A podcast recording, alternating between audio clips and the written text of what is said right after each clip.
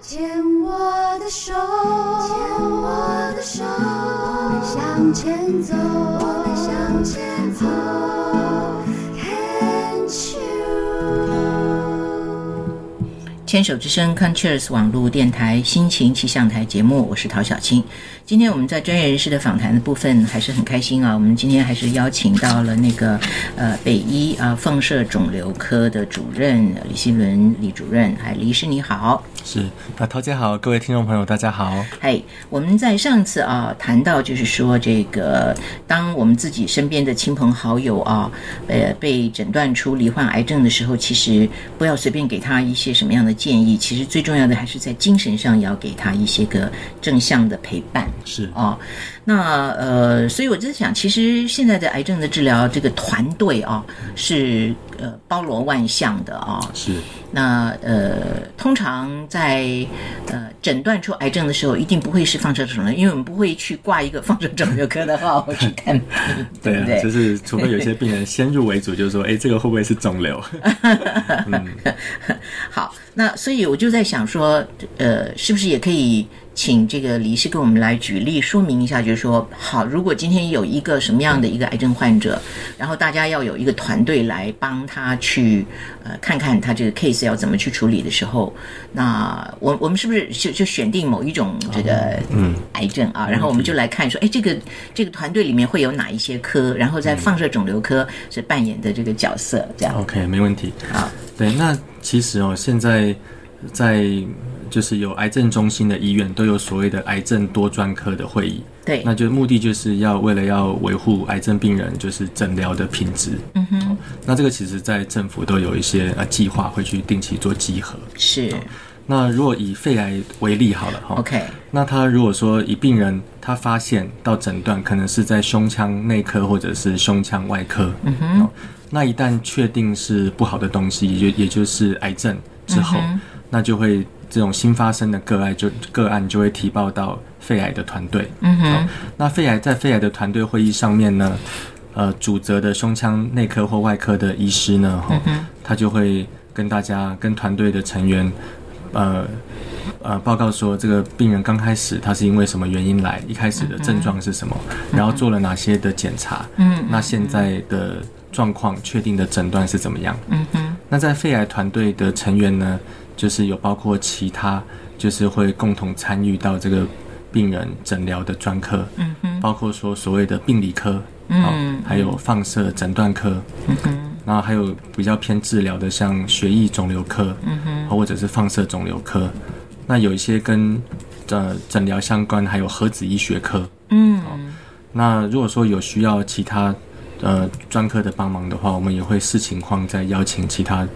呃专业的同仁来参与。嗯嗯所以当主责的医师呢，他就是跟与会的这个呃专家，就是、嗯呃讲这个病人的情况以后呢，哈、那可能就是各个呃专科的成员就会陆续发表意见。嗯哼。比如说在病理科，他可能就会看这个病人病理的切片，嗯，哦，然后就说这个病人他病理呃切片有没有什么样的特征，嗯或者有没有什么样的一个风险因子，哦，那在团队上需要特别来留意的，嗯嗯嗯。那放射诊断科呢，那就会就病人做的检查，就是呃带大家看一下这个病人检查的影像中哈，哦包括像电脑断层啊或核磁共振有没有一些异常的发现。或者是有没有一些他们觉得比较特别的这个地方。哦，嗯那在核子医学科呢，可能也会就一些呃核子医学相关的检查，像骨头扫描啊，或者是像是正子断层的扫描，来去看一下说就是有没有一些比较特别的部分。哦，因为虽然现在。就是癌症的治疗，很多都有所谓的治疗准则，嗯，就是会有一些标准化，是但是其实每个人都是很特别的，对哦，所以虽然我们大概在治疗的大方向要依循这个治疗的通则，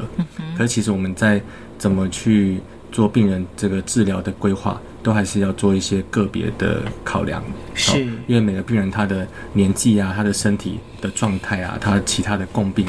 好、有没有一些其他的问题都是不一样的。嗯，所以综合就是考量完之后呢，哈，那个再来就是跟治疗有相关的，嗯，比如说在呃胸腔内科啊、胸腔外科啊、血液肿瘤科、放射肿瘤科，我们就会呃轮流发言，是然后就是讲说这个呃病人哦，这一呃在治疗的准则方面，如果是在这个他的状况应该是怎么样来去做规划？那在如果这个规划中可能有包括开刀啊，或者是药物治疗，或者是放射治疗，哦等等，因为传统来说，开刀、放疗、化疗就是癌症治疗的铁三角嘛，是哦是那就看说彼此之间怎么样来去做呃搭配。嗯哼哦，那我觉得在多专科会议的团队会议里面，就是最宝贵的这个部分哈、哦，那就是说有如果有一些就是有些东西是呃在那个专业领域才会呃特别去注意到的，嗯哦，而且它不但可以注意到，也可以及时在那个会议的场合呢，就是跟其他的。专科医师做及时的沟通，嗯，所以大家就是可以呃面对面，知道，所以就是可呃可以呢，就是针对病人的状况，然后去做做出一个就是很妥善的一个结论。嗯嗯嗯，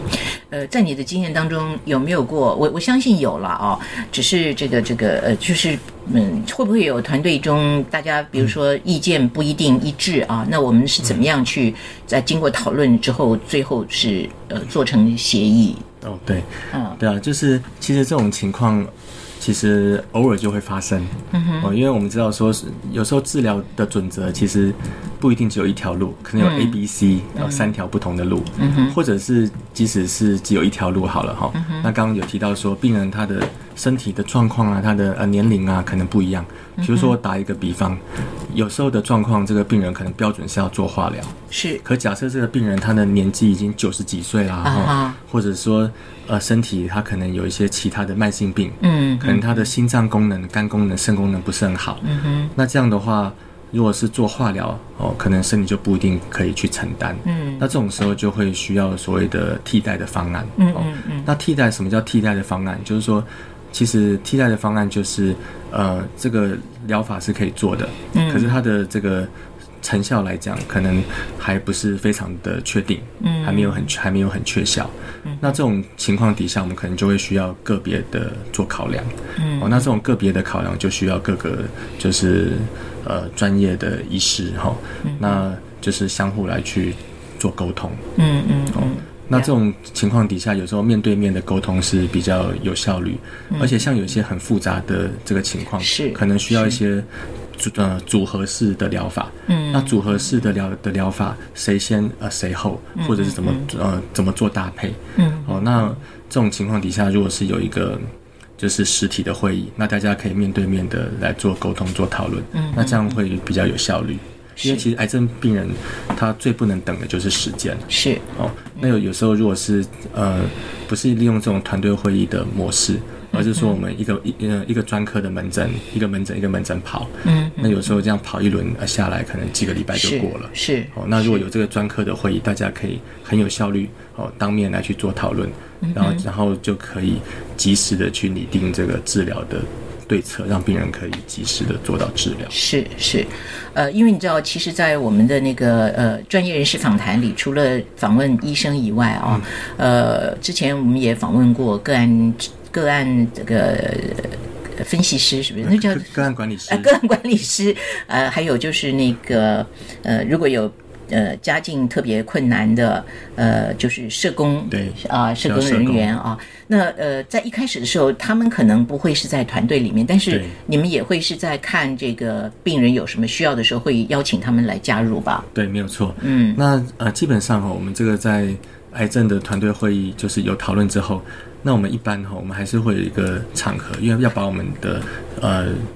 决议跟病人呃做讨论。是那我们知道，其实病人的照护并不只是医生和病人这对嗯两者之间的事，还有关系到这个病人的亲朋好友，是治疗是他的家人。对哦所以我们呢就是也会开家庭会议。家庭会议，啊对，那家庭会议呢，当然最重要的就是和病人去沟通这个治疗的策略，嗯让病人成为我们医疗团队的一份子，这样他会知道我们为何而战，那嗯对他会知道说他如果配合，他会有什么样的一个好处，嗯那有什么样的风险是他必须要去特别注意。嗯可是，在除了这个最重要的事情之外呢，其实有很多事情也是病人会在意的。嗯，就嗯包括说他一些心理上的支持啊，他的营养啊，他做完肿瘤治之后的复健啊，嗯，或者是说刚刚有提到他经济上面会不会有什么困难啊？是哦那这些呢，我们就会需要其他就是呃专业医疗团队周边的人员，嗯，就包括说营养师啊、复健啊、对对心理啊、是嗯呃社工啊，甚至有些的病人也需要一些灵性方面的关怀。是是是，哦，那这些呃，其实也是非常的重要。嗯哦，这些其实呃，这些支持性的东西呢，都是让病人可以做完这个疗程不可或缺的关键、嗯是哦，关键因子。是是是，呃，我刚刚听完你这样一讲的时候，我突然之间就觉得，呃。现在的病人真的好幸福哦，当然最好是不要生病啊、但是呢，知道有这么强的团队的，就是而且你知道现在真的就是，呃，蛮个人化的。对，啊，因为我们在前面也一再讲，现在这个癌症呢，你不能说是一听癌症就把它整个的就贴了一个标签，就是哦，癌症就是如何如何，因为它真的细分得非常非常的细，对啊，那呃，所以有这样的一个团队来呃共同的照顾一个病人，只要病人自己能够呃有非常乐观积极的这种要嗯去战胜病魔的这种决心啊，嗯然后在团队的呃照料之下，跟家人的陪伴支持之下呢，其实要康复，呃，其实是几率还蛮大的，嗯对不对？对啊，而且其实哈、就是呃，病人在癌症治疗的过程当中，他有时候需要跑医院，嗯，可是在家里的时间其实是更长。是是是，所以呢，就是我们也必须就是让家里的主要的照护者，可能是他的伴侣，或者是他的呃小孩，可能是他的爸妈。是我们也要让他们去了解到说，他们在照护上需要，他们需要承担什么样的责任，嗯他们需要注意哪些的事情，然后他们可能会需要，呃，付出承担什么样的呃的责任，嗯哦、因为呃，毕竟在家里的情况是医师看不到的，是是哦是，，那有时候在家里面照护的好不好，这也是会很重要决定会这个影响对影响是治疗的是是成败。是是是。好，今天我们先谈到这儿，非常谢谢李医师，我们下次再继续聊。